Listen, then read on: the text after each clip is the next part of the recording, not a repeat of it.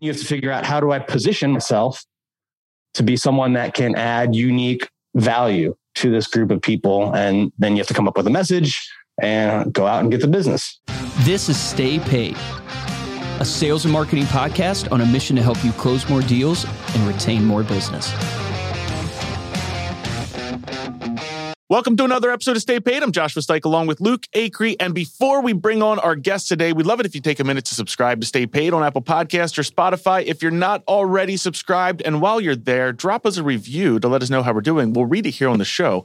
This week's featured review comes from Adam Scrap. Adam says, best marketing podcast in existence, five Ooh. stars.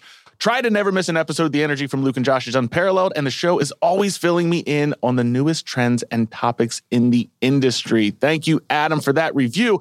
Speaking of trends and topics in the industry, our guest today is absolutely, we're going to crush this. Uh, Dan Lesniak is his name. He is a best selling author real estate broker, developer, trainer, and Ironman athlete. Hyperfast Agent is the coaching service Dan co founded to teach real estate agents and team leaders how to maximize their clients' value with innovative strategies and technologies. He's the host of the popular Hyperfast Agent podcast, which celebrated over 200,000 downloads this past year. Ooh. And his career in real estate includes billions of dollars in property deals.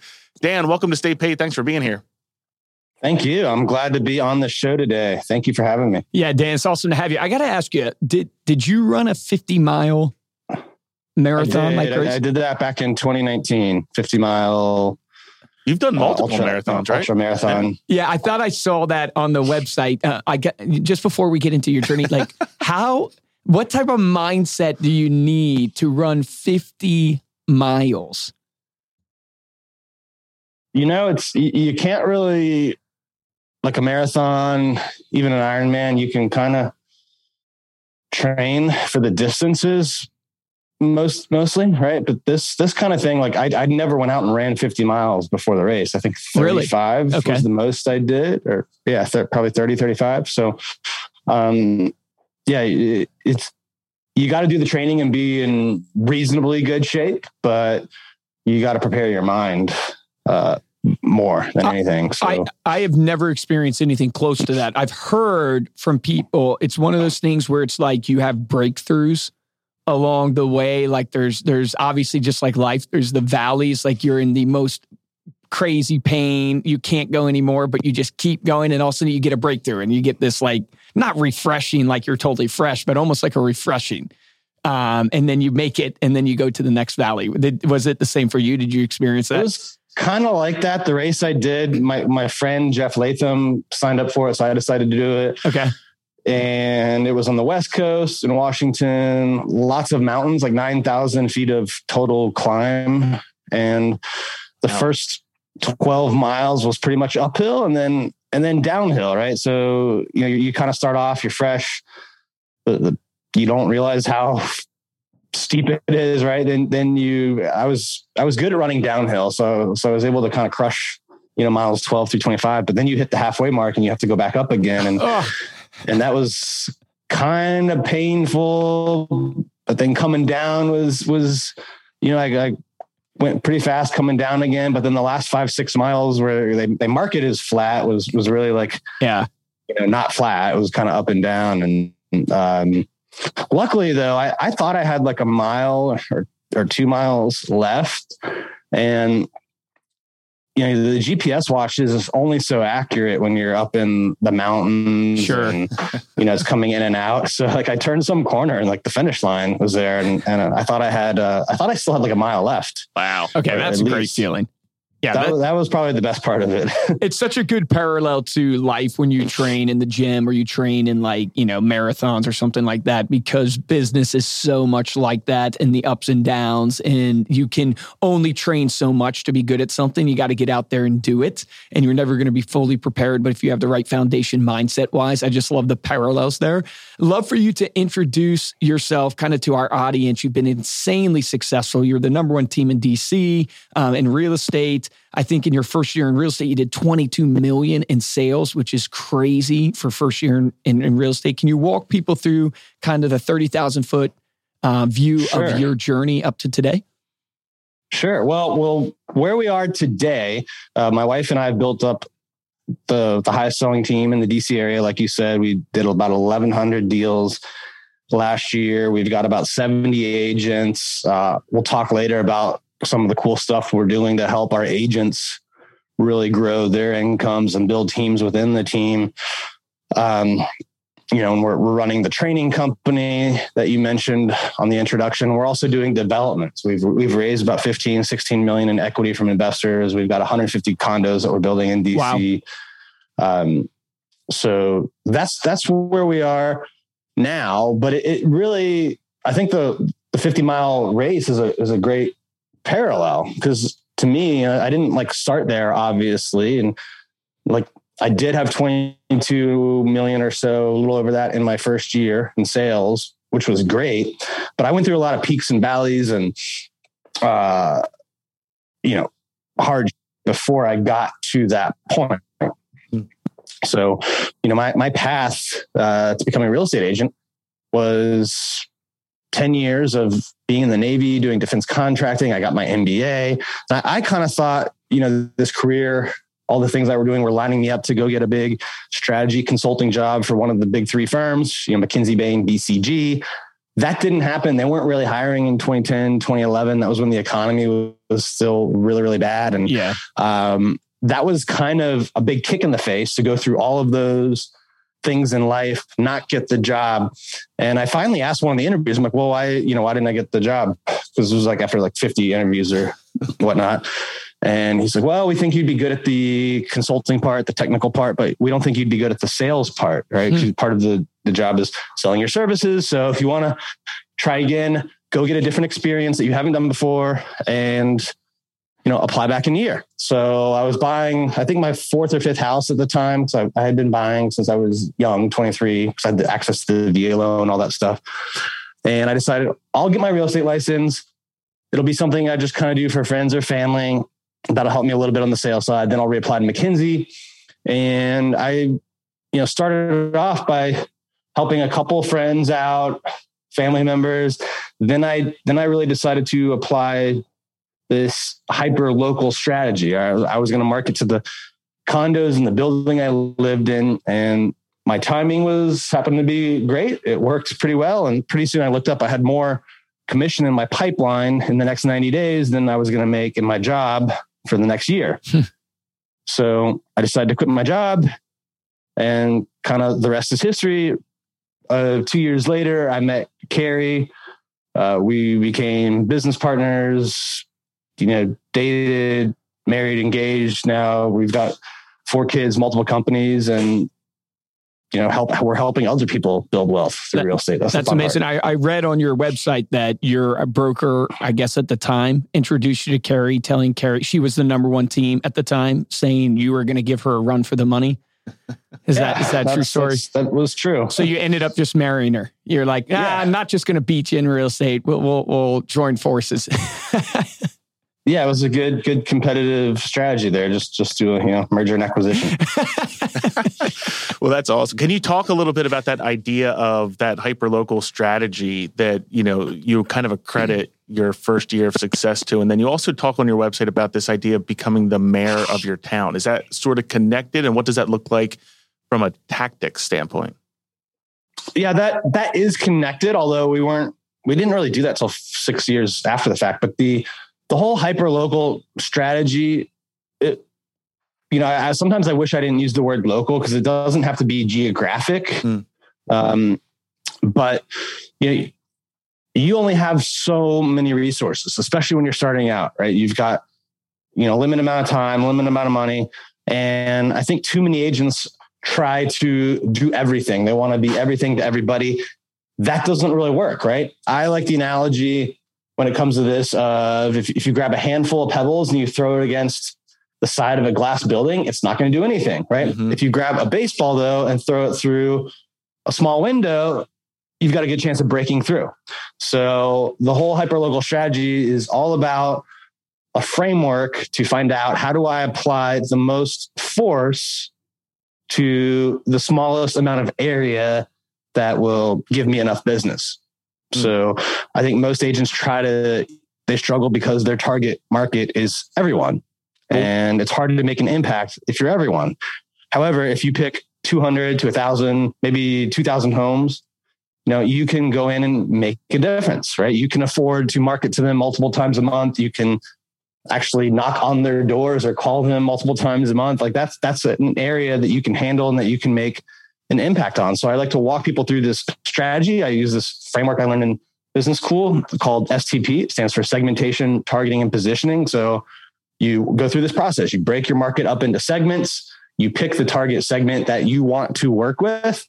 All right. So it's got to be people that you'll resonate and like working with. It's got to be big enough to have enough business in it, uh, but small enough that you can make an impact.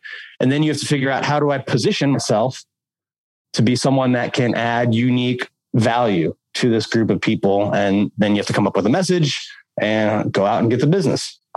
I love that. And we've heard that constantly, really across a lot of top producers that have come in, is this idea of niching down. And I think it's a lesson a lot of times people don't listen to until they get out there with experience and realize, wow, yeah, I'm wasting my money going after everybody because I think you have the fear of loss. Is like, man, right, if I just focus on this 2000 neighborhood community or even 500 home neighborhood community, I'm missing out on so much opportunity, so much business. I love to pick your brain okay, how how do I go about the positioning part, right? So if I've chosen, hey, I want to be in this neighborhood because it's four hundred thousand dollar plus homes, it's um, you know, young families that I resonate with, whatever those criteria are. How do I go about the positioning from a, a marketing strategy standpoint and, and business branding standpoint? What are some pieces of advice or tools you would suggest to people to take action on? I think it's all a spinoff of, you know, one of three things. I think you can save people time, you can save them money, and you can save them stress. So, you know, in the beginning, you probably don't have a track record of saving them time and money. So you're gonna have to focus, you know, either use your broker stats or team if you're on team, you know, if you're gonna talk about that. Otherwise, you're gonna have to focus on the stress aspect of it. You know, how are you going to make it easier for them? Do you understand the challenges they're going through? Um, you know, those those kinds of questions. I think if you're starting out, you know, one one thing you can really sell people on, uh, well, two things really when you're when you're talking about going up against bigger agents in your area is, you know, one, if they get if they get you, they're going to get they're to get you. If they get a bigger agent, you know, they're going to have to deal with multiple people probably. Hmm. Um, and then two, you know, I, what I, one thing I told people a lot during my first year was, you know, look, if, if so and so messes up a deal in this neighborhood, guess what? He'll still be able to get business because he's done 30 deals here, 40 deals, whatever the number is, right? If I mess up one of one deals, you know, I may never get another shot. So who do you think's going to put more time and, and effort, you know, into making sure that your home sale goes the way you want it to? Yeah, so good. Um, People want to feel like they're the one and only. That right. you're giving all your attention to them. Do you find like um there's a certain amount of touch points for you that you've seen be successful to get your brand recognition with that database the way you want it to be? Like when you look at your monthly touch points, how many are you guys doing on like your database or, that or that target community? I mean, when you're starting out and you need the business, I don't think you can do it too much. I, you know, even even now, I don't think you can do it too much. Like I don't, don't think you can post too much on social media. I don't think you can send too many emails. You know, you can't. You just I don't think it's possible to overmarket. I actually, I actually agree with you. We have a client. He's in the financial services space. He's down in Annapolis, and he does like six million out of his business, which in the financial services arena is just crushing it. And um, he does like 200 plus documented touch points to his target database every uh, year. Now he documents everything, right? If he has a combo with you, a text message, an email, a birthday card, whatever it is, even the the drip marketing campaigns. But I always use that example with people because I agree with you. I think it's really hard to do too many touch points. It's really hard or really easy to do too little.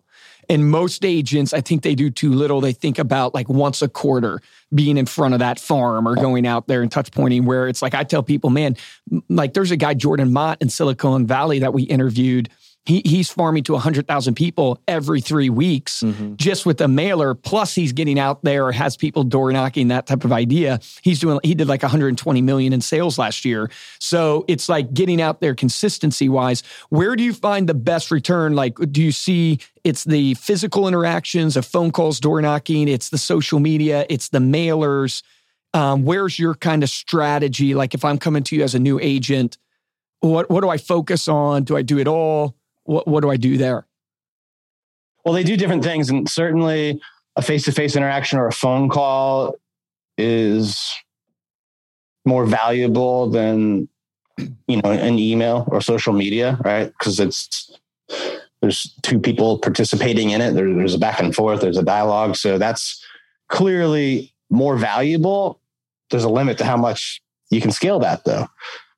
So I think when you're starting out, you definitely need to focus more on those one-on-one interactions and then you know move more into things you can do at scale as you build up your business. So you know database emails social media video. I don't think you should ever give up the face-to-face interactions one-on-one interactions but you know, you're, you're going to be limited at some mm, point. Correct. Right? There's only so much time you have. So if I can use social media, uh, podcasts, you know, Facebook, Instagram, TikTok to get in front of thousands of people in the same amount of time, like why wouldn't I do that?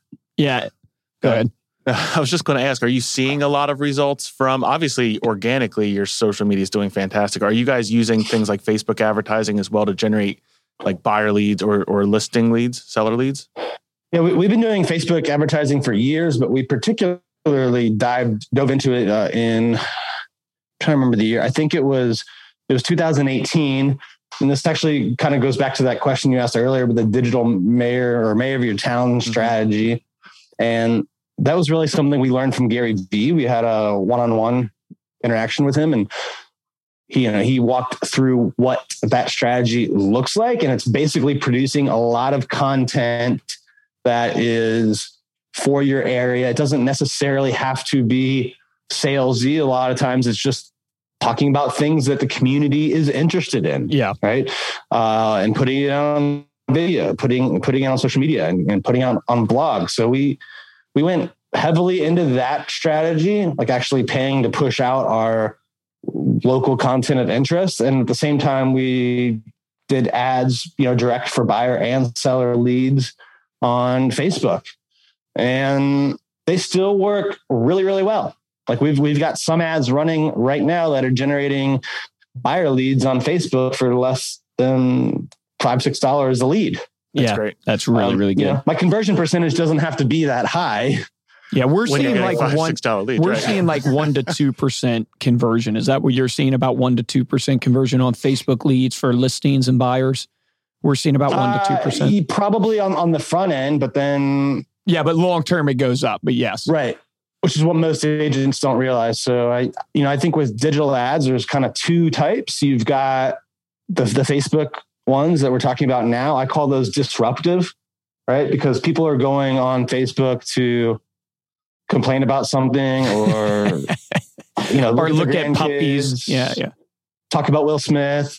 Um, you know that that's why they're going there. And then you shove a, an ad about a home in their face like maybe they'll click on it maybe they won't. Yeah. Um, but it's disruptive. You're disrupting their activity. Whereas you know the, the second type i call intent based and that would be like your google ppc like if if you buy search terms related to real estate or zillow or realtor.com right? People are going on there to look for a home or to sell a home. So when you start running those types of ads, they're going to convert at a higher percentage. They're going to be more short term. Yep. They're going to cost a lot more though. They're going to be Correct. a couple hundred dollars usually. Yeah. Uh, whereas those those Facebook ones, five, ten dollars, you know, whatever, um, they might not need to buy a home right away. We've we've kind of our rule of thumb is we think 10 to 15% will buy a home right away of those leads. The other wow. 80% are long term. So you need the uh, systems to follow up with to nurture them. What's what CRM system do you guys use? We for years we used Infusionsoft, and okay. then in the last year we've switched to Follow Up Boss. Yeah, Follow Up Boss. I've heard great things. That's what my brother's team uses. I think it's a really great team CRM. Um, what would you suggest average spend for a new agent be um, on their marketing? And maybe it's just percentage wise you think about, but when you're guiding and coaching agents on like how much money should they be putting into marketing? Five percent of their gross, ten percent, fifteen percent. What what are you seeing? I think I think the more you do, the more you will grow. I think for large teams, you probably need to be at that 10, 15% level. Uh, I think when you're starting out, like one of the reasons I grew so fast is because I, you know, I kind of started off uh, part part time, I say, but I really I had two full time jobs, and so I had a good three four month runway where anything I closed, I put it all back in the business. So I think if you can, if you're starting off and you're going the solo agent route, um, my recommendation is you put as much as you can, you know, back into the business, back into generating um, leads. Hmm. That is such a golden nugget because I, I, would agree with you 100%. It's like when you're brand new and just getting started trying to take over an area or a brand, you've got to go all in 20, 30%, 40% if you can afford it, going right back into your marketing to build that brand. And then you get the referrals that start coming out, the repeat business that starts coming out after three years, five years, whatever it is, that will bring that down for you. One of the best ways to dominate your local market is with geographic farming and we have a one hour free webinar that tells you how. Join Luke and Josh, hey, that's me, to hear how to choose a lucrative farm.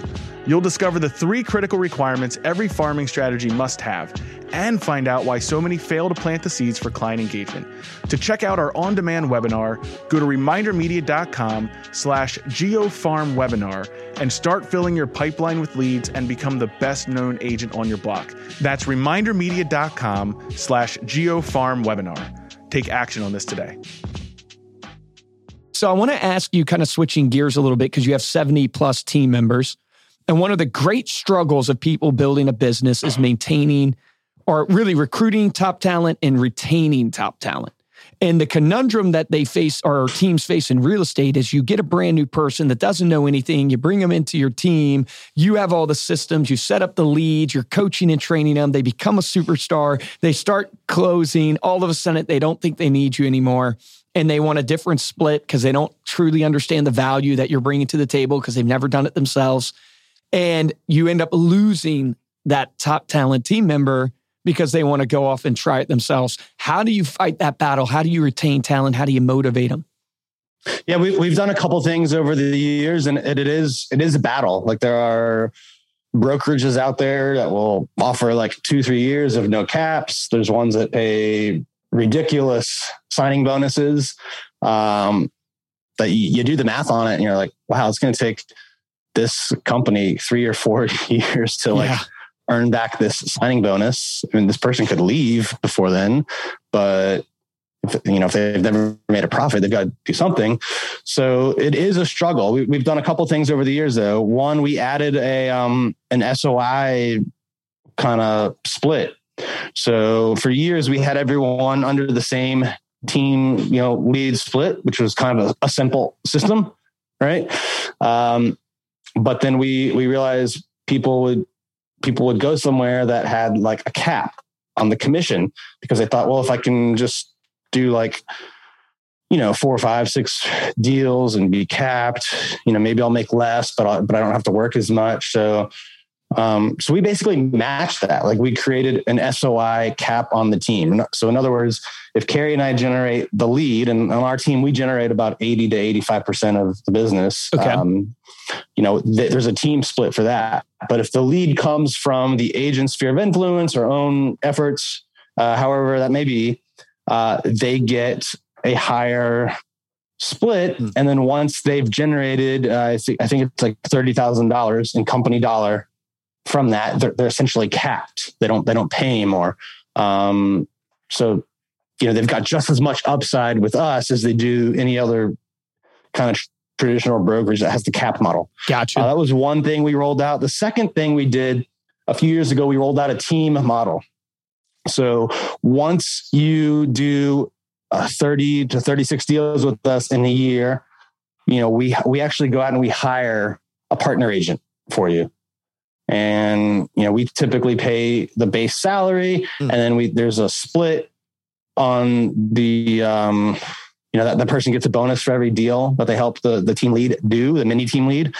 Um, and, and we split that with the agent. And then, you know, once once they go from 30 to 50 deals, then they get another person. And then, you know, we keep adding to it. So we've got one mini team now that's got like five people. I think the lead agent, uh, the lead agent's got a shot at making a million dollars this year. Wow, that is uh, awesome. Um, um, we've got uh, you know several other people that have three or four person sized teams. So I think helping them build a team and you know helping them get from kind of that that solo agent cap, I, I think for most people is like two to three hundred, right? Where you kind of if it's just you, two to three hundred is typically kind of where you, you you cap out at. After that, it gets a little too tricky crazy, to run it all. Yeah, you know, um, and even like there, there's solo agents who or the company I started off with 10 years ago that were making 250, 300 now. And maybe they're doing a little bit more, but like if they don't hire, they just lead super hectic lives. Like they're writing offers on vacation and yep. all sorts of stuff. So this, this team model that we've helped our team members build kind of takes the guesswork out of it because we're really good at recruiting, hiring and training. We can do that part, help them build out the team and, and continue to grow their income while maintaining a good lifestyle. And I think that's you know, do you do you plus the cap plus the uh, just the fact that we generate so much business for them is is what keeps our agents more loyal, I would say, than most of the industry averages. Yeah, I love that because you're providing them what they can get elsewhere, and with the convenience and the systems that you bring to the table. Do you have a set standards that people have to perform at to be on the team, or do you? Allow the agent who only wants to do 12 deals a year and spend more time with their family to be on the team, and also the agent that wants to do 70 deals a year and work all the time. Like that's a big struggle that I think people have because you have Josh over here who wants to crush it and Luke over here who wants to just kind of work part time. Do you allow that on your team or no? What do you, what's your advice there? You know, in, in general, we we want people that are fully committed team members um, I don't think we're completely inflexible with that. So it just really depends on the situation. And, you know, if someone wants to do less, but they can mentor other agents and contribute in other ways and but maybe take less team leads uh, there's probably situations where we do that so you know we're, we're flexible on that to okay. a degree yeah, because that's what I found. That was a struggle. Um, you know, I talk about my brother's team a lot on this podcast because it's something he's building. He had agents walk out on him. And one of the reasons they walked out is because they didn't want the same thing, right? It's not an alignment of goal. They wanted to work less and still make a ton of money, where he's like, hey, we're trying to grow this thing. We only want people who are wanting to grow it. And it's like, it's a constant battle that I think people face. Um, so I want to ask you a question. You eh, on your website it says you've been coached by Grant Cardone, Tony Robbins. I respect those people greatly with their business acumen and what they do. What what are some of the top things you learned from the coaching that you got from Tony Robbins and Grant Cardone?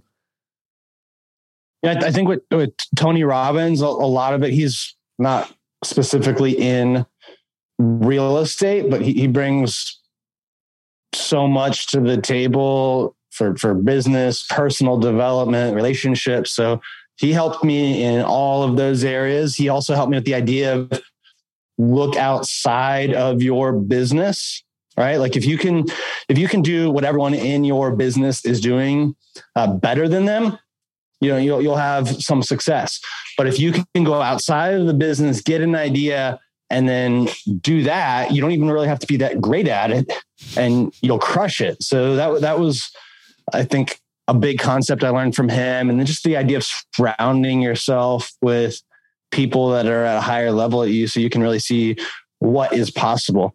Uh, in terms of Grant Cardone, I think some of those lessons about getting in, you know, getting in the room with smart people, bright people, successful people, as well as the marketing side. Like that guy is a marketing machine. He puts out genius. more content yep. than anyone. He knows how to do the shock value and and he's just like the kind of the antithesis of you know there's these people out there these that say don't overpost and he just shows you like that's not true like, one of the greatest things yeah that he does so well that i've learned from him and this is a great exercise for everybody listening to take advantage of is sit down and write out all the different like your life and the different things you've experienced. So for me, it would be like I was I'm the son of a pastor. I was homeschooled. I went to community college, and then I went to four year university. Started a business. Was into music. I have two dogs. Right, all these things about me.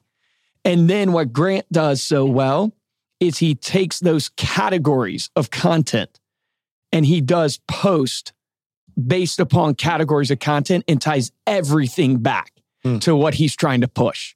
So, like, he'll take that he has two dogs, right? And he'll do a post because everybody loves animals and everybody loves puppies. So he hits the animal lovers and he'll talk about, and then he'll tie that back in to real estate or whatever he's doing. And it's such a genius move to take all these areas of your life and just go, okay, how do I use this as a way to start the, the, the story and then tie it back into what I'm trying to promote and do. And I think that's a powerful thing you can do with your content, you know, for social, for mailers, all that stuff yeah, he's he's a genius when it comes to content and just understanding that leverage or, or, the the leverage that you can have if you have attention. Like attention is his currency. Yep. 100%. Dan, I got to ask you because we always ask people that uh, come on the podcast, you know, obviously very successful career, successful uh, personal life too, in terms of uh, everything that you've accomplished. What are some of the routines or daily habits that you have or that you've established that you can attribute, you know, your success to? Do you have any of those that you do like every day, those routines or habits? Yeah, I, I, I, you know, I typically get up fairly early, usually sometime between five and six. Um, you know, I, I do take time to, uh, to, to think, meditate, read, read, uh, from the Bible, journal, and I'll usually spend an hour of of making uh, content. You know, whether it be email, TikToks, hmm. videos. I, I like to do that early, then then get a workout in, and yeah, I typically don't have like my first meetings till like 10 a.m. But before then, I've gotten in a good hour of making content, a good hour of sending out like the messaging that I want for the day and and, and then kind of everything else, you know, family time, working out, you Love know, thinking that. time. We we switched um we started doing a little bit more like flexible scheduling. So we switched the times that we have our morning meetings and I found, man, like having that extra time in the morning just lets you get so much more done. So I, I think that that's a powerful tip in and of itself is giving yourself the time yeah to get a jump start on the day, whether that's getting up early or just making sure that you don't have any meetings until 10 or 11 o'clock, I think is awesome. Thanks so much for being here, Dan. Before we do close out, though, let people know how they can connect with you, learn more about your academy, anything that you want to you want to promote. Yeah, well, if you want to learn about our real estate team uh, in the DC area, you know, DC, Maryland, Virginia, you can go to kerishullcareers.com. If you want to learn about our coaching programs, Hyperfast Agent com. And if you want to just connect with me on social media, you know, just just search my name on TikTok or Instagram. I, I do answer my DMs on Instagram.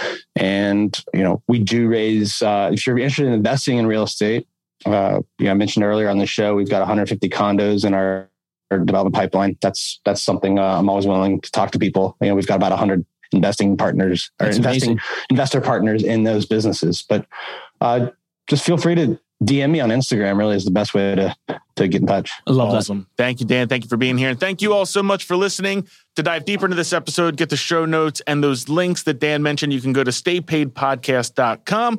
We'll have them all there in one spot. If you enjoyed this episode and want to support the show Two ways that we ask you to do it. First is to head on over to Apple Podcast, drop us a five star review along with a comment. And the best way to show your support is to tell a friend, tell a colleague about this episode. If you want to get hold of me or Luke directly, you can email us at podcast at remindermedia.com or you can find us on Instagram and on TikTok. We are at Stay Paid Podcast. For this episode of Stay Paid, I'm Joshua Stike. Guys, and I'm Luke Acree. And I would encourage you for your action item on this podcast is think about your positioning and how you're positioning your message right now to your target audience, right? Do you even know who your target audience is? If you don't, you have to start there. Who are you working best, best with? And remember what Dan said you can't serve everybody well. You have to narrow down, you have to niche down, find that target audience. But how are you positioning your message? What are you educating them on? How are you saving them time, money? How are you saving them on the stress that they feel? And how are you positioning that? Think through that positioning based upon who your target audience is. Remember, the difference between top producers and mediocre producers in every single industry is top producers take action. Take action on that today.